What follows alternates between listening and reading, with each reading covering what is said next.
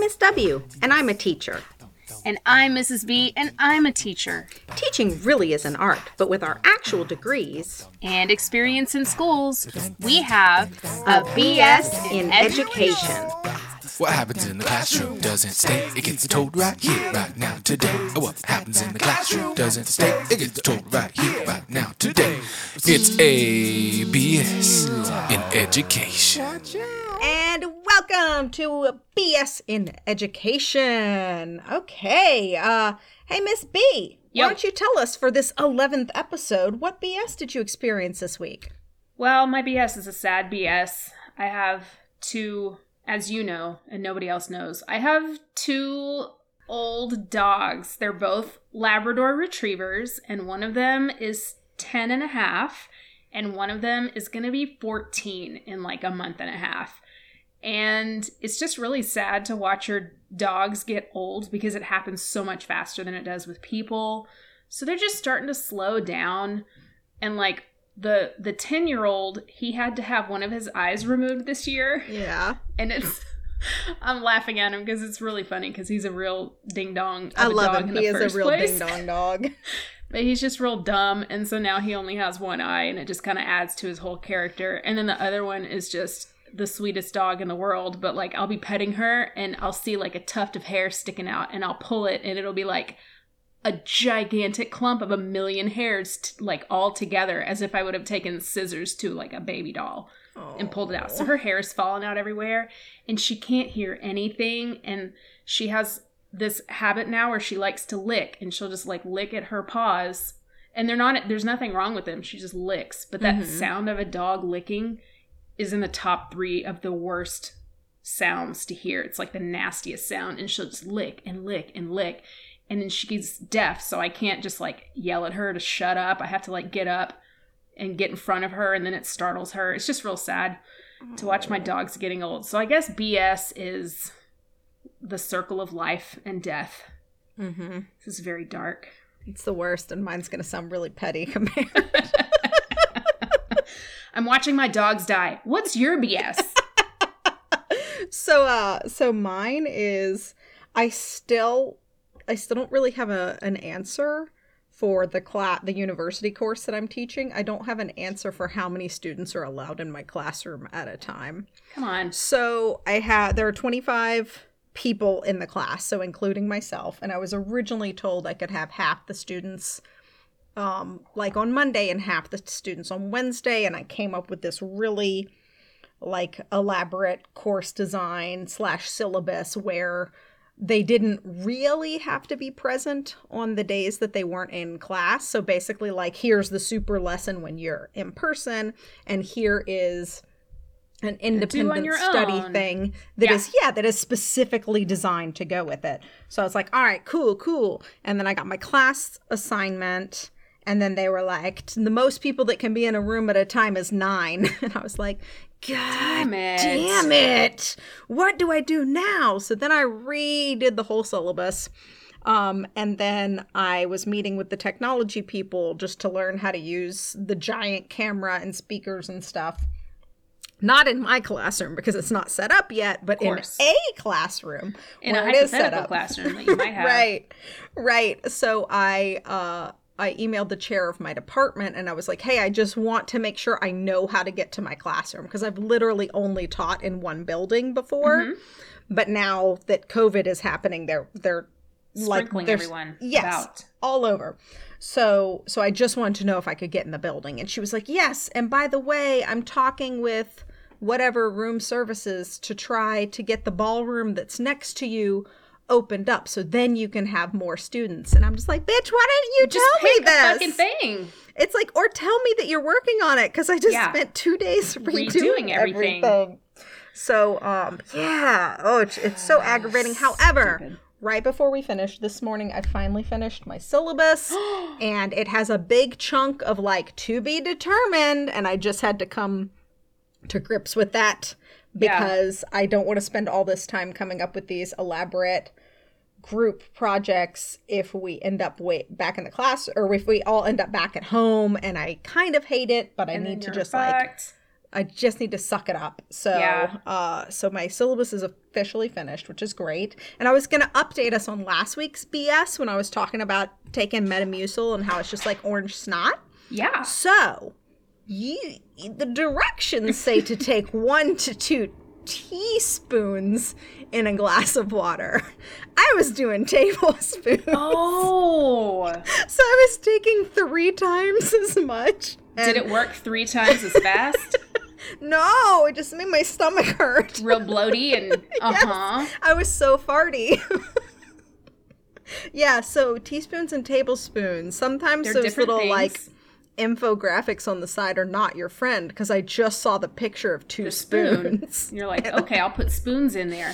And I'm That's so stupid. dumb because so like I know two that you were supposed to take or three.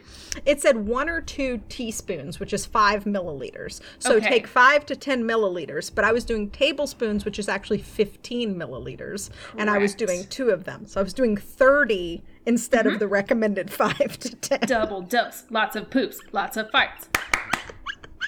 Yeah, so cheer. I just wanted to tell people and share my stupidity with them. Say, look out for that. Yeah. Instructions are stupid. That's oh, true. man. I'm kind of nervous. Um, you were talking about your class changing and trying to make your syllabus. So we're we got our schedule that we're supposed to be using, and I'm coming from a different school where it was literally just like, make your own schedule. They told us, these are the times your ancillaries are. Right. Fit these classes in throughout the day, however you want to. That's so I literally made my own schedule. At this school that I'm going to, they have each subject like micromanaged down yeah. to like five minute modules, and it scares the shit out of me because, as you know, I have a hard time staying on topic. Yes. So I'm just real nervous about that. Also, if anything, because I'm teaching virtually and in person at the same time. Yeah, sounds if fucking great, right? Yeah. Ugh. There's any technical difficulties during my five minutes to teach this thing, what the fuck am I gonna do? I don't know. Not be I, on schedule, that's what. But yeah. You know what? I've just, I'm kind of at peace with this year because I know that it's going to be horrible. And so because I already have this expectation of failing miserably every day, it's really a lot less pressure. It's kind of nice because I'm not in that honor student mentality. Mm-hmm. I'm very much in the, fuck it, man, whatever I do is going to be a failure anyway. So it's a lot easier to just coast through. So, so I feel do good you about have, that. do you have those very specific modules? Because in a perfect world or during the regular schedule, they would mix the kids up like reading levels or stuff? Or like, what is the purpose of making sure every teacher on the fourth grade hallway is doing the same stuff at the same time? So there's a ton of us, number one. So that's okay. important. Number two, the district kind of, kind of, they actually want us to be doing things very specifically. So if a kid transfers mid-year, they could walk into right, another right. school and be doing the exact same thing.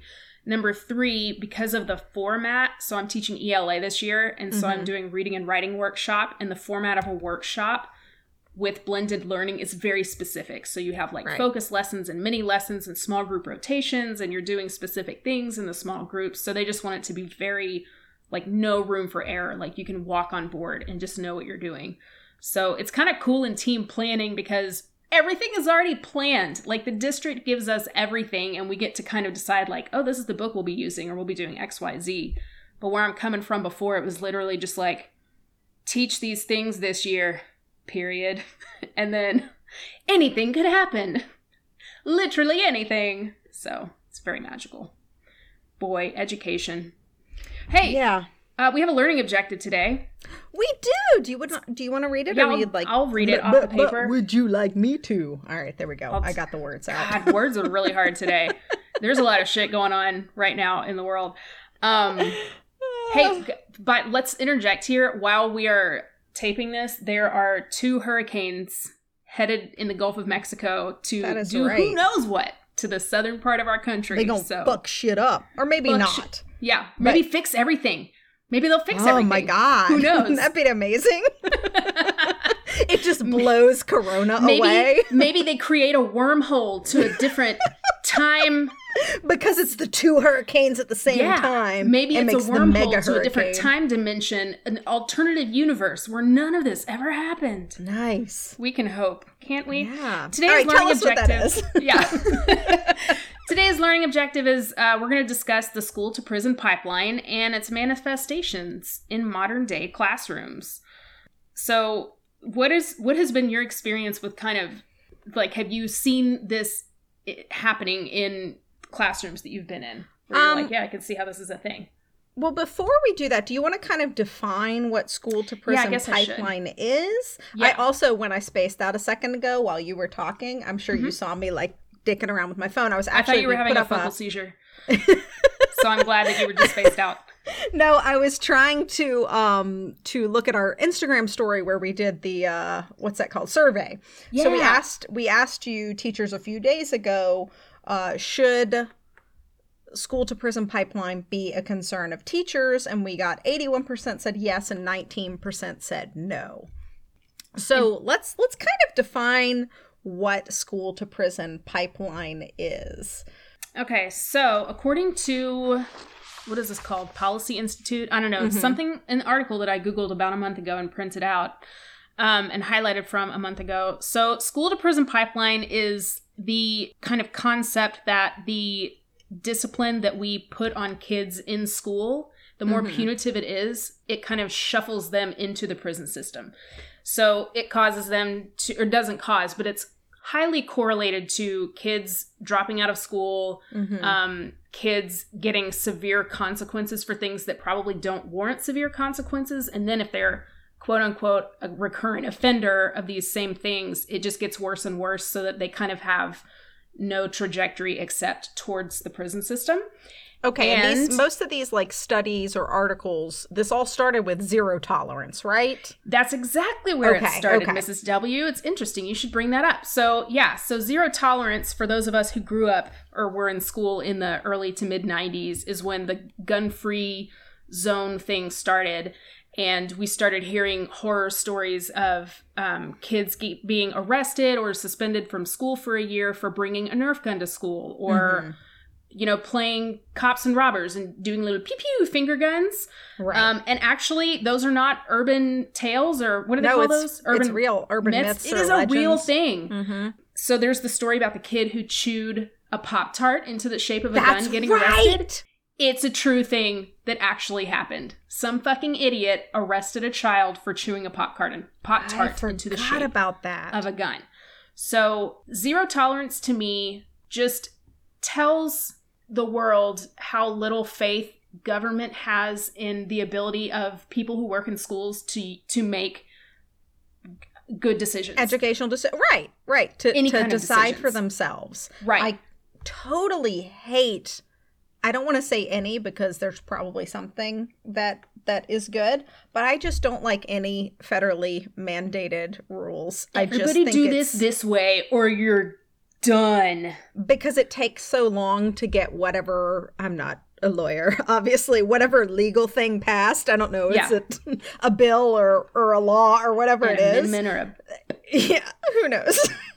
Uh, um, yeah, we're going to need a, a civics teacher to uh, please call in and correct me. So whatever this thing is that they'll get passed and that they'll that'll be a federal mandate, it's they're so specific, and then it's almost impossible to, like, find a way around it. It's There's the no gray area.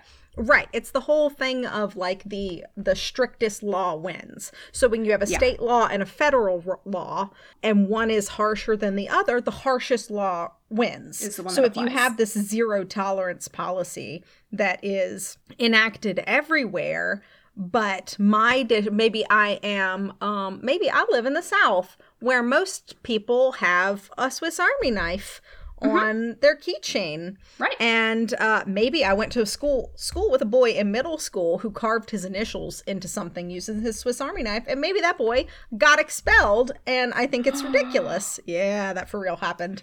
Um, up. Because he had, because he brought a knife to school. Brought a little Swiss Army knife. And it's kind of like, that's not that that's what kids every should be brandishing knives in school, but exactly. Or like exactly. Boy Scouts. Oh, God. So it was it was actually called the Gun-Free Schools Act, and it was okay. passed in nineteen ninety-four. And it, I don't know if it's the same today, but it mandated a year-long out-of-school suspension for any student caught bringing a weapon to school. And weapon was, of course, open to interpretation. Right. So you have some people who interpreted that as the Swiss Army knife or mm-hmm. a fucking Pop-Tart chewed into the shape of a gun. I remember as a kid when this came out, I remember hearing like, oh, be careful, don't draw a picture of a stick person with a gun or you could get expelled or suspended. Right. I mean, I vividly remember this, and I guess that's a real thing, depending on what school you went to or, I'm going to say it, what gender or race you happen to be.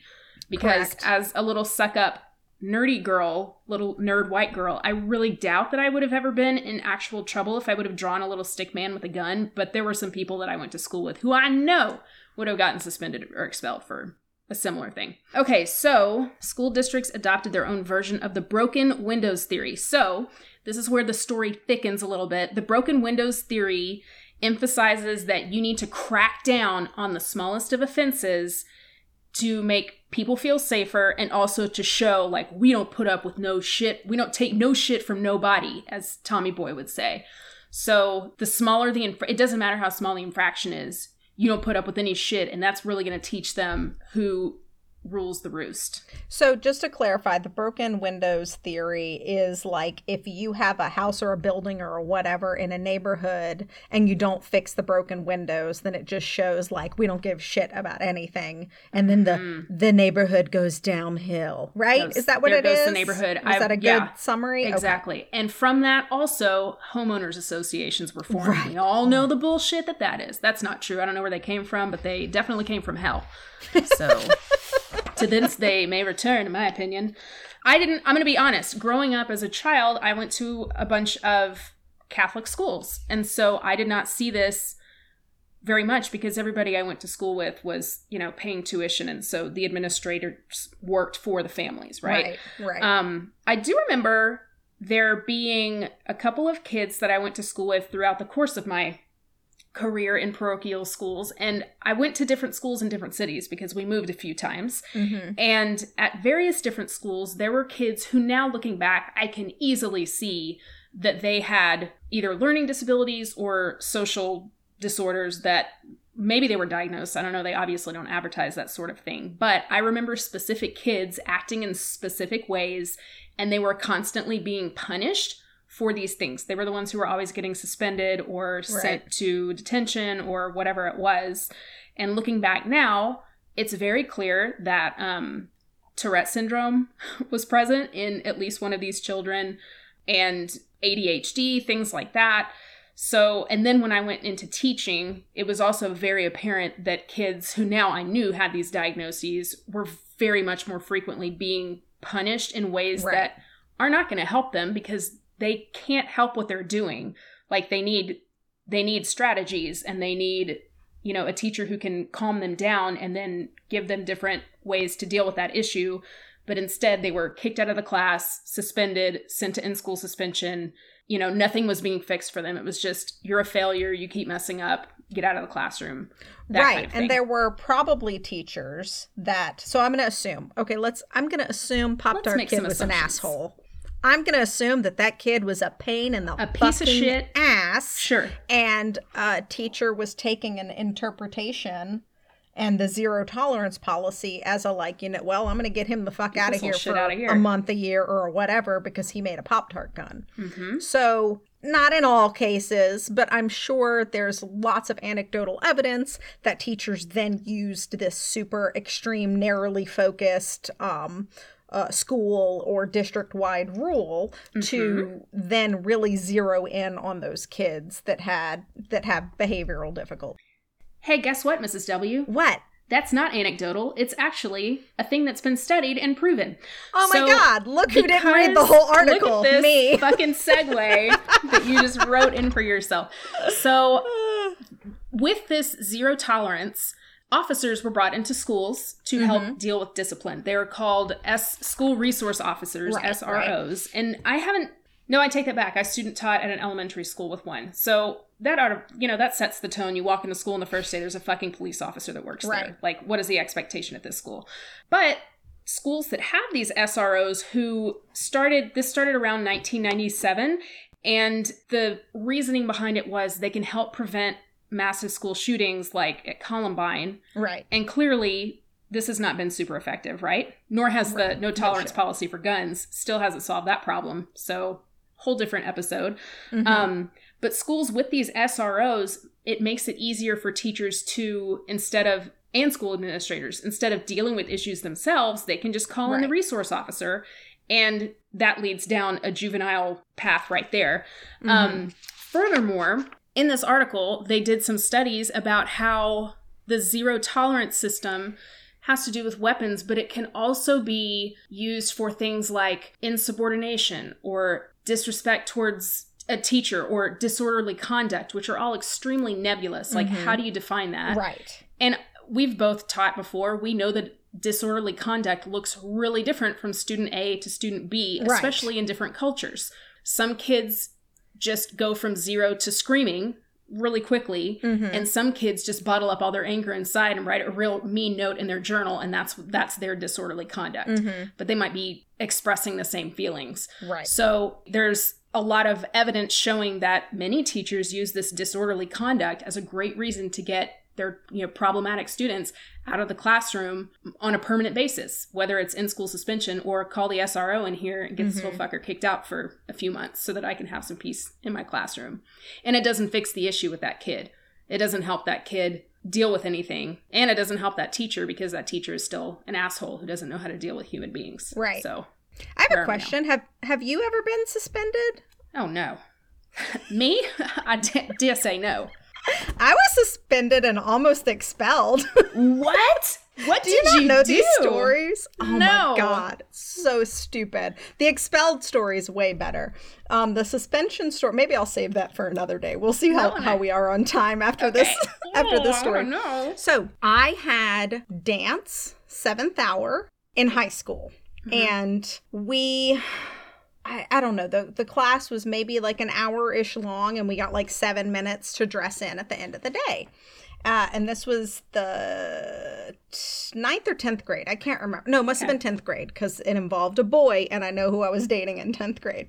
So I had dance seventh hour, and there was like the traffic getting out of school was fucking ridiculous at the end of the day.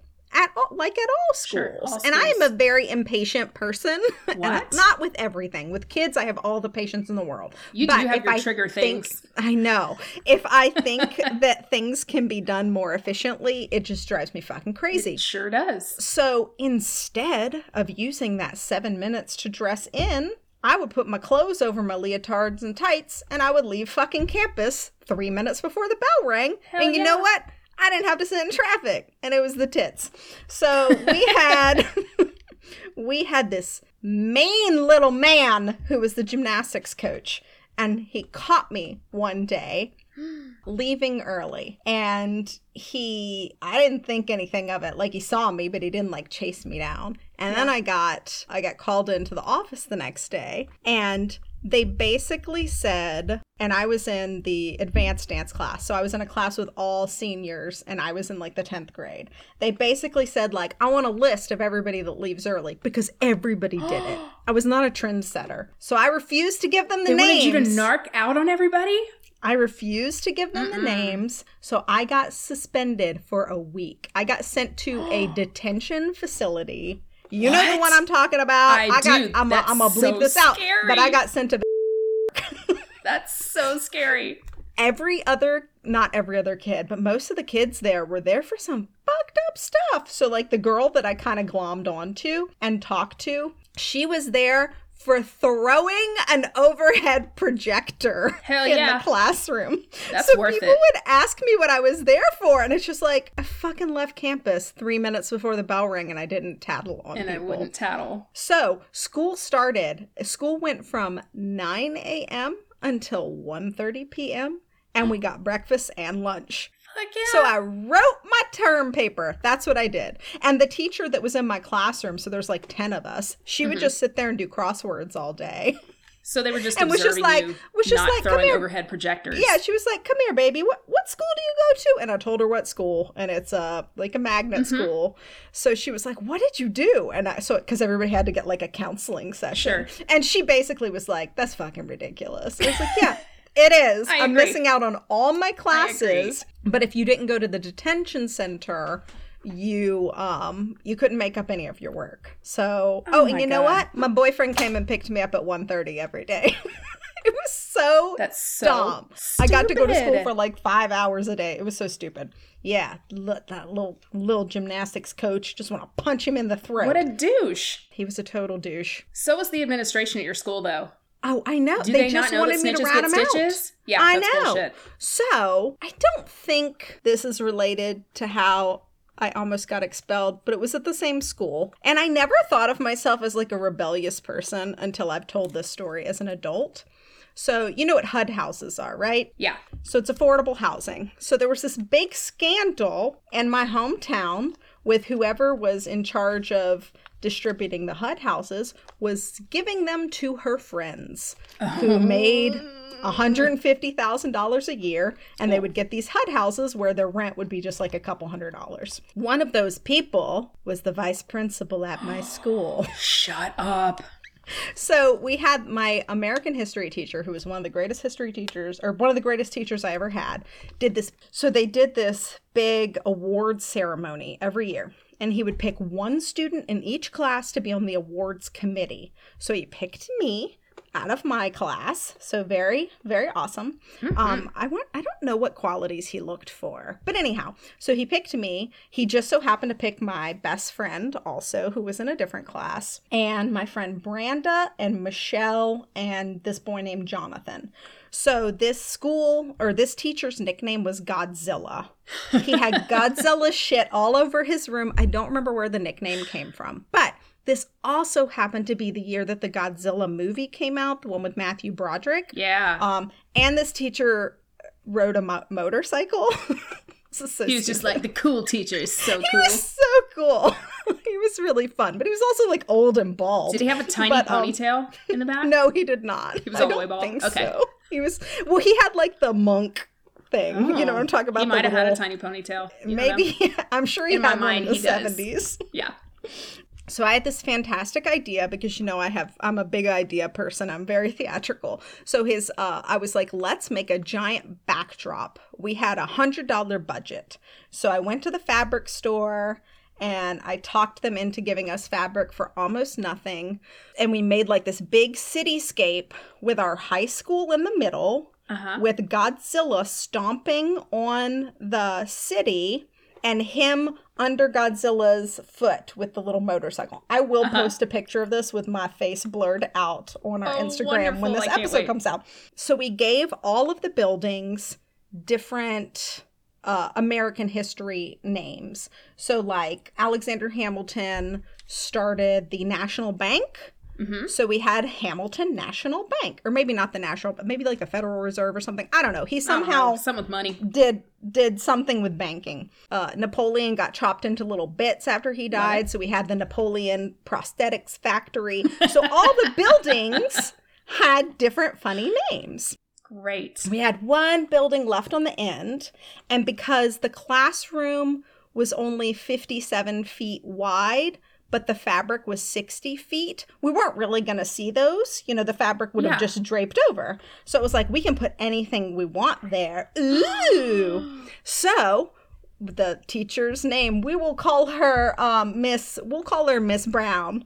So we had the uh, Miss Brown's H U D house. Oh, no. And it was one hundred percent my idea. Totally. Totally my idea. But nobody's going to see it. It'll just be an inside joke for It'll us because like, mm-hmm. it's just hanging up in the background of the classroom. So we go in the night before the award ceremony. We hang it all up. It had like that drop ceiling. Yeah. So we like tucked it in and like tacked it. I don't remember how we how we did it. But anyway, I get a phone call from Jonathan that night. And he's like, hey, Mister American he- history teacher just called me and said that the backdrop fell down.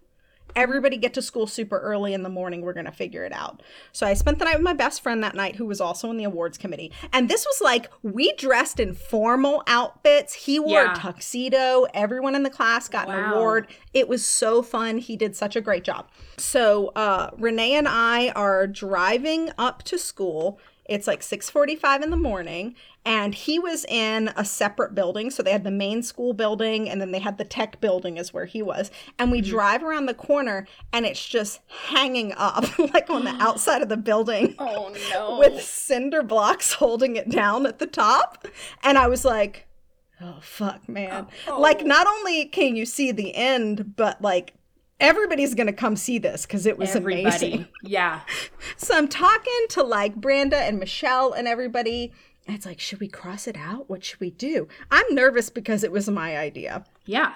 And they're all like, it's fine. It's fine. Brown it's is hilarious. A super, like, it's a last name that like lots of people Everybody have. Everybody has that name. Everybody yeah. has this last name.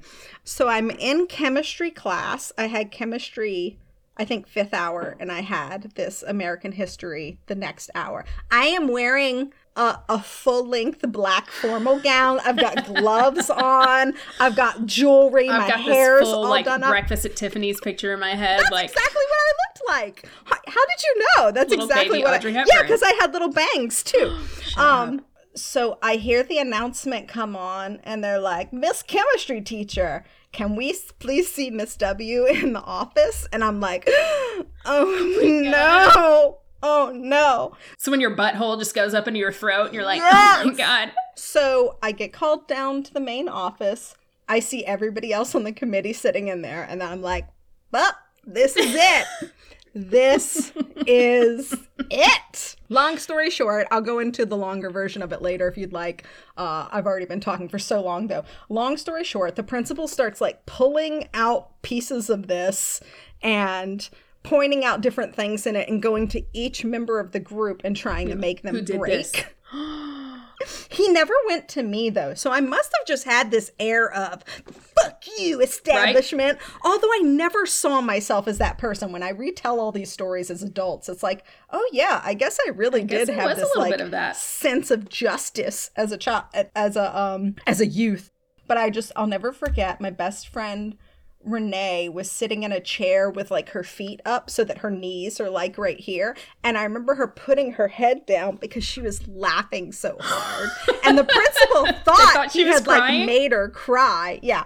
Long story short, we got in no trouble, but can you imagine? But they threatened to expel us. They kept saying what? They kept basically saying like, we can't expel you all, but somebody's going down for this. We never got in trouble because they they would have had to do everybody because nobody ratted me yeah. out. But and I'm sure they couldn't have actually expelled me. No, Can you because imagine then you the totally news story and be like, well, how come she gets H U D housing? Right. Oh, you, the reason she got away with it is that person died. They had a heart attack right before what? It went to court, so all the evidence um, was thrown into her casket. Yeah, I guess so. Or whoever was going to testify died. It was something like that. So basically, hmm. we all had, everybody at the school was like, pss, pss, pss, did you hear about Miss Brown? Pss, Whoa. Pss, pss. So there was just this like giant sense of injustice. And I thought it would be funny to make fun of her. That's hysterical. And I almost got expelled. Also, I am not at all surprised given the city in which you went to high school. I know. Because that whole city, shit, that whole state is based on... Mm-hmm. Lechery it's, and... It's corrupt, y'all. And corruption. Oh, man. That's amazing. Oh, my goodness. So that's the story of when I did actually get expelled for a whole week. So and when that's I, or when that's I, yeah, nuts. When I got suspended for a whole week and when I and almost, almost got, expelled. got expelled. So you want to hear the time that I got in the most trouble of all? Yes. I was in... seventh grade. And I was I was a really good, sweet child, except when I had... like random things would put a bug up my ass, and then I would be like, oh, I'm not do like I would just become very defiant about it. And it was seventh grade, we were in P E, and we were doing a unit on aerobics, and we had to do Richard Simmons' Sweat to the Oldies like every day for two weeks or oh some shit God. Like this. And my I was best pissed- friend Renee. Uh-huh. She was in one of his latest videos. No way. Yes. Have you listened lives- to the podcast about like yes. what happened to Richard Simmons? When he disappeared? Yeah. Yes. Okay, yeah, we are way lives, off track. She lives in L A now, and she was in a couple of his videos. Anyway, I'm so That's sorry. Amazing. I just thought it was crazy. So I was way sick of doing this, and I incited a bunch of my other nerdy friends to do a protest with me. So like we made oh, yeah. signs and stuff, and we showed up to P E one day like, we're not going to sweat to the he- heck no, we won't go, or I don't know, just like really lame things, and just refused to do it. So we got sent to the principal's office, and they all started crying and told them, told the principal that it was my fault. So the principal took me to her office and sat me down in a rocking chair in her office and gave me a peppermint. She goes, you know you can't do this, right? And I was like, yeah, I know. She was like, okay. And that was the extent to which I got in trouble. Because I, I went cannot... to the Catholic school. See, thank you, Branda and Jonathan and Renee and Michelle for not ratting me the fuck out. Oh my God. It was so stupid. Oh. Hey, remember when we were talking about the remember, school prison yeah. pipeline five hours ago? We're going to have to do this as a two-parter. I, I feel know. like it deserves a two-parter so anyway because it's sorry. a huge deal. No, it's both of our faults. And I'm really glad you told those stories because it was amazing. Um, okay, so there are some, of course, studies that have been done on the correlation of, of things. So it makes it really easy for students to get a juvenile record, even for a first offense if the S R O is called in. So, right. for instance, I this is something I've seen happen. There was a teacher who probably needed to retire like seven years before. And there was a particular child in her class who they just did not get along, let's right. say. And so... He, anytime I would walk by her classroom and it was that class period, he would usually be sitting in the hall because he was already in trouble for whatever it was. One day, the resource officer gets called because he had called her a bitch or something, which, you know, not okay to do that. But right. also, do we call the resource officer for that or do we just get like an office referral, right, to the administration? Right. Anyway, resource officer was called. And the kid starts yelling at the resource officer because he's still pissed off and in a state. And so he gets... A, he gets a record for being defiant to authority or resisting arrest or some bullshit, like absolute bullshit. So he got like no punishment for that. I think it went to court and they were like, you know, here's a warning. But because that was his quote unquote first offense. And so now he's officially got a record. So if anything else happens to this kid, up. he automatically is a second time offender. And now he's going to get a real punishment, even if the quote unquote crime he did was not an actual crime that should be punished by the justice system. So things like this, like I've seen it firsthand, like that story that I just told. So things like this are happening. It typically happens to students who have fathers that are already incarcerated. Like that's mm-hmm. just kind of a pattern that has been observed. It happens three to four times more to Black children than it does to uh, white children. And basically, most of the offenses are, almost none of the offenses are for things like brought a gun to school or caught with marijuana in the backpack. Almost none of them, like zero point eight percent is what this chart is telling me. Most Fuck. of the things basically boil down to pissing off an adult, which is not a crime. So it sounds to me like teachers need to learn how to deal with people's emotions. Not that it's okay to tolerate disrespect, but there are ways to do that where everyone wins. A win-win-win situation, as they say in The Office. As Michael Scott would say. As Michael yes. Scott would tell us. All right, here is my problem with the phrase school to prison pipeline. First of all, I think it's been just like co-opted as this buzzword. Mm-hmm. So this all started, Miss B and I um, decided to discuss this on the podcast because we were both listening to Nice White Parents. And the host seemed to have a problem with how quiet the students were and how structured the day was at some of the success academies. Mm-hmm. And I had a, when I was in grad school, I had a professor who would go off on school to prison pipeline and be like, you know why they have those red lines on the floor for the students to follow them? So they can like get them ready for prison. And she would say shit like that. And I was just like, okay, or... Is it so they won't fucking are- run around and like run into each other because they're children and they're just... dumbasses, because that's how yeah. kids are. So it's like, I think it might have more to do with the fact that the schools are underfunded and overcrowded, mm-hmm. and these are just ways to do crowd control. Yes. Because amusement parks also have lines on the floor for you to follow. The amusement park is prison pipeline. Yeah, exactly. So in Nice White Parents, correct me if I'm wrong, but she was kind of insinuating the same thing of these white teachers telling uh, children to walk with their mouths closed and their hands behind their back in the hallway, and these are just second graders, and I've never seen anything so quiet. And it's like, have you ever yeah, it's like no no no yeah if you don't tell them to put their hands behind their back, they just run their fingers down the hall and don't. knock shit off and uh-huh. And if you don't have lines for them to follow, they're going fucking everywhere. Yeah. Because they're little kids. Get twenty kindergartners. Yes. You know what's, you know what's easy? Is say, keep your feet on the red line mm-hmm. the whole time. Mm-hmm. That's all it is. Yeah. Pretty simple. Yeah, I would agree. That was... Up to that point, I was on board with that podcast. Mm-hmm. I was like, wow, I've never heard this perspective before. This is very interesting. And yes, this makes sense. And then she got upset. I think the first thing was, um, yeah, she was talking about how they told the kids to hold a bubble in their mouth so that they couldn't talk and like controlling their, their ability to express themselves. And I'm like, no, it's so they can walk from class to class without everyone talking at a volume ten. Like, yes. That's literally what it's for. I and mean, it's we not do that just our... that class. It's every class. Everybody like, in the think school. About right. Think about lunch shifts. Hello. We would have one hundred kids going in and one hundred coming mm-hmm. out for lunch shifts. Fuck yes, we Chaos have lines on the floor. Yeah. Put a damn line on the floor with an arrow. They're not allowed to go into the cafeteria until everyone's at a zero. Because yeah. if not, oh my God, it's just, it's chaos. It's absolute chaos. Yeah, put a fucking bubble in your mouth. Catch a bubble, yeah. butterfly wings. That's what we call yep. it at the pre-K at the school, at the parochial school that I was teaching at.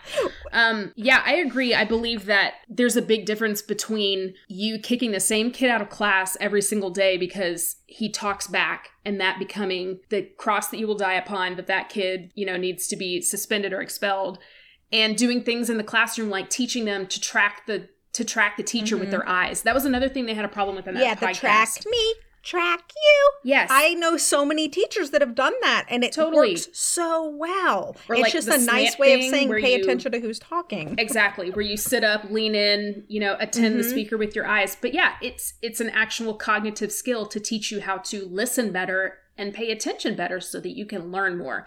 So yeah, that definitely rubbed me the wrong way. But again, this woman is not an educator. So mm-hmm. it's one of those things from the outside looking in, maybe it's perceived that way. But if you're an actual teacher, you're like, no, no, here's why we do it. And it's not because we are going to channel all trying to control into a jumpsuit. Right.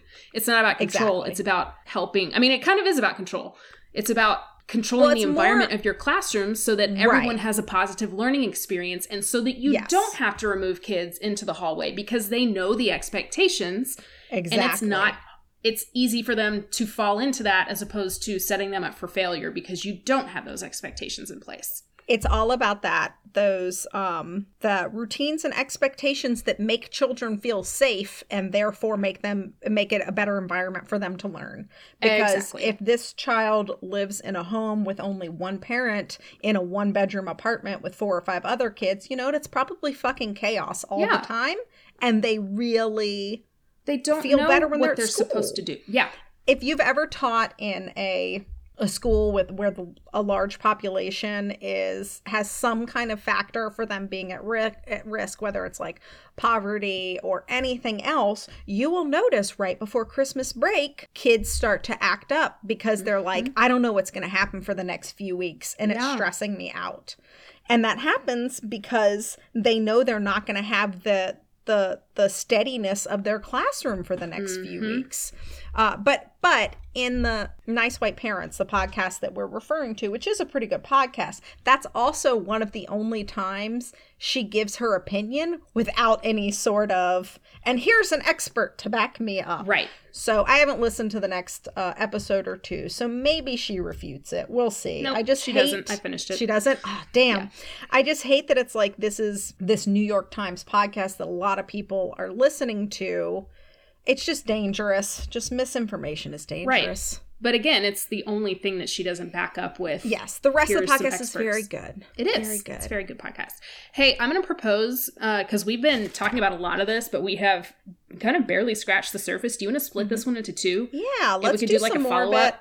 Because I have, also have some comments. We have and... comments. I have mm-hmm. another educator who's kind of begging to join us and guest on our podcast to talk about this issue. So we will, um, we're going to pin this one for now. Cool. And we're going to come back and revisit it so we can talk about the fun bullshit that we always talk yeah. about at the end of our episodes.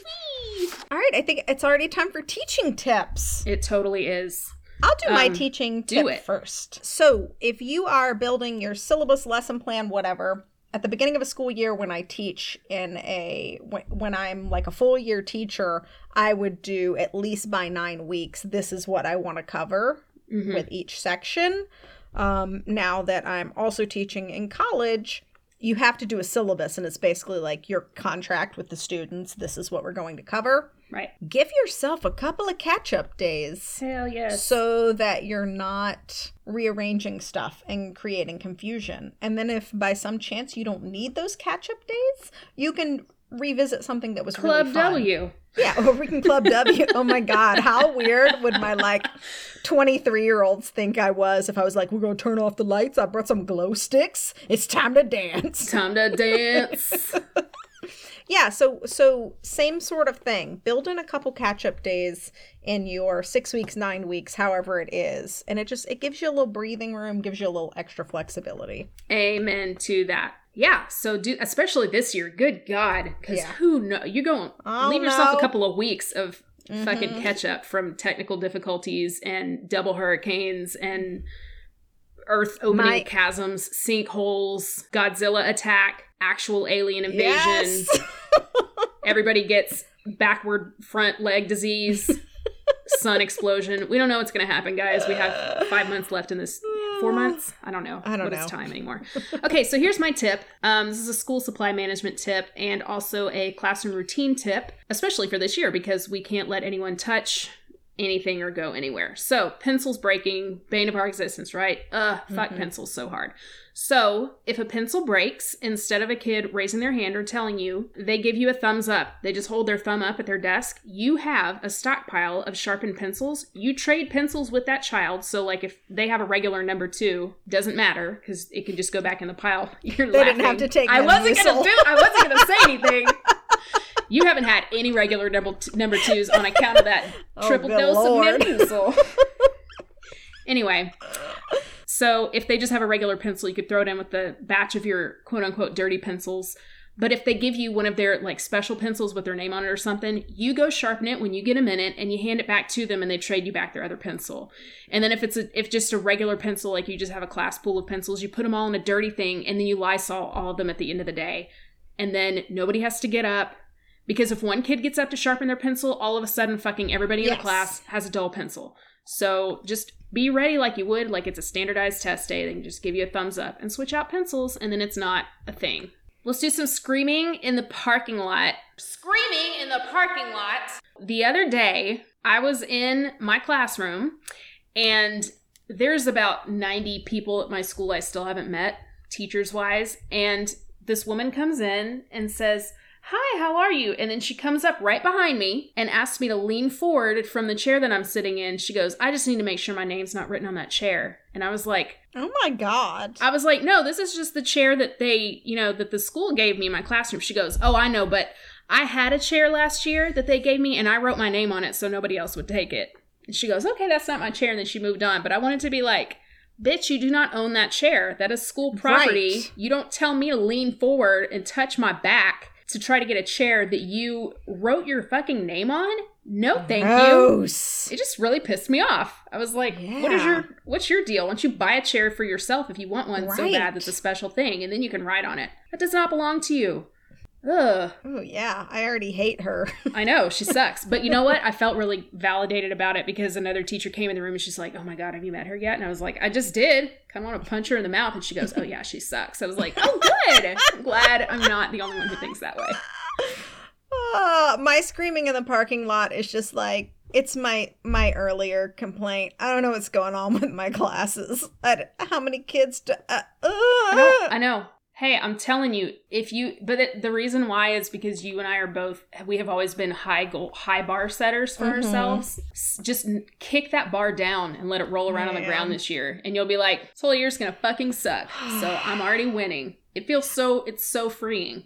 I'm really so going to try, I really want to make a conscious effort to not tell the students what we would be doing if no. it wasn't the pandemic. Don't. Normally so I have this really fun improvisational movement thing we do, but we can't touch each other, so we won't do it. Yeah. So I'm going to really try to But you're going to want to justify like why it's so lame this year. You're going to be like, oh, if you take another class with me during normal times, it'll be so great. But this oh. year sucks only because it's not my fault. I hope that all students understand I that. Think they're actually not allowing students to write professor evaluations because so That's many fair. Professors are That's fair. stressed out.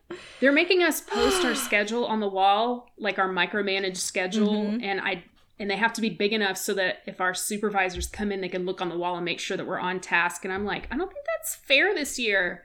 How am I supposed to keep to a five-minute schedule right now? That's not fair. But I think they'll have mercy. And if they don't, they'll fire me. And then they'll have no one to teach that class because there are not enough people to teach right now. So I know. Boom, roasted.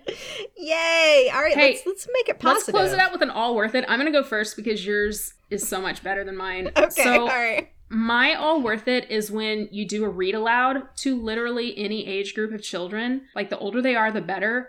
And it just puts them into this beautiful trance of mesmerization. And it takes them all to a different world. And they fucking love it. Picture books or no. This goes all the way through high school, probably mm-hmm. into college. If you sit down and open a picture book and read it to them, everybody's just like, ah, ah. So just do that if you need something. It brings it is, them back. It's wonderful.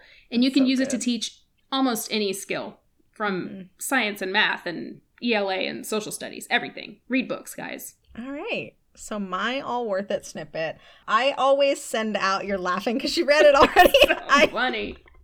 When I teach high school or above, so high school and college age, I will send out a survey with a series of questions. And I will go like serious, serious, like funny or silly, basically, in the questions, because I want them to finish the whole thing, but I also don't want it to be boring, and I want to find out about their personality. Sure. So so it would be like, Miss B, uh, you know, do you have your own computer in case we go online, or do you have to share one with somebody? You know, tell me about your, you know, learning environment if you're at home. Mm-hmm. Um, also, like, what band are you listening to? What are you binging on Netflix? But I end it with, is there anything else you want me to know about you, just in case I'm forgetting something important? And this one kid, his his response was, I'm six foot five, have very soft hair, a heart of gold, and a jaw of glass. So good. And I haven't seen him yet, but I really hope that he's just like five foot six. Oh my god. When- Just like a n- total like, dweeb. Yes, I hope great? It's all a lie. If it's not a lie, it's also fantastic. It's also funny. But he cracked man. Oh, he, man his that makes his me... responses really cracked me up. That's hysterical. What a what a joyful thing. I know. All right, guys. Uh, I think that's it for the first half of our extremely educational and on topic the whole time. Yep. Uh, school to prison pipeline episode. Do you guys have a B S in education, or do you have some input on the school to prison pipeline? We want to hear from you. Email us at b s in education twenty twenty at gmail dot com. Follow us on Instagram at b s in education. We're making some pretty killer ass memes, so mm-hmm. get up on there and check that shit out. And if you prefer to talk to us instead, give us a call at two three four, seven three, teach. And we'll see you next time on uh, B S in Education. Class is ended, time to go. Pick up your crayons off the floor. Class is ended, time to go. I don't want to see your face no more. Thank you for listening to A B S in Education. My tummy hurts.